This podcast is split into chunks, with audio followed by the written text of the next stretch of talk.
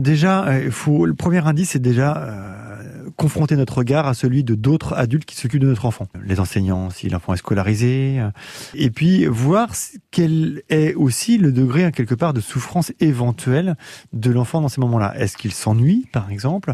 Euh, Est-ce qu'il réclame à plus de choses, des nourritures intellectuelles, par exemple?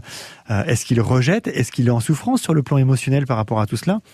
Euh, parce que effectivement, quel que soit le niveau euh, d'intelligence, de précocité, de potentiel intellectuel, pour parler comme cela, ça va créer un décalage entre la maturité intellectuelle et la maturité affective. Après, la question euh, de, la vérification, bah, elle se fait, s'il est scolarisé dans premier temps via le RAZ auprès des psychologues scolaires, ça peut aussi être évalué par des psychologues euh, qui sont équipés et qui peuvent, qui acceptent de faire une évaluation psychométrique.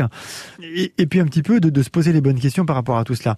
Une précocité, un haut potentiel, ça ne signifie pas forcément un saut de classe, hein, ça ne signifie pas forcément d'aller plus vite, euh, mais plutôt de, bien comprendre la logique de l'enfant. Il y a des enfants qui ont un haut potentiel, mais qui vont pas être dans l'ennui à l'école parce qu'ils vont le compenser par autre chose, parce qu'ils vont être encore beaucoup parallèlement aussi euh, dans le jeu, etc.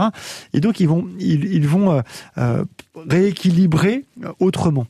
Euh, d'autres enfants, à l'inverse, vont toujours vouloir apprendre, demander, savoir, etc.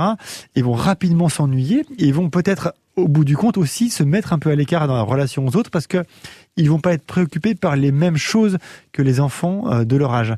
Donc c'est un équilibre assez difficile à trouver. Euh, donc c'est important de, bien regarder comment, de prendre son temps, de regarder comment l'enfant fonctionne. Est-ce qu'il y a de la souffrance? Est-ce qu'il est demandeur? Est-ce que les enseignants qui s'occupent de lui euh, perçoivent effectivement que, outre ses compétences, est-ce qu'il est en difficulté dans sa relation aux autres?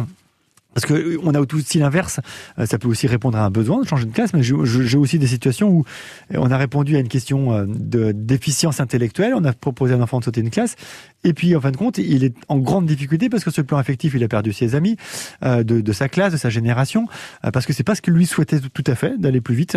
voilà, donc du coup, attention à bien prendre le temps. On n'est pas dans l'urgence par rapport à ça.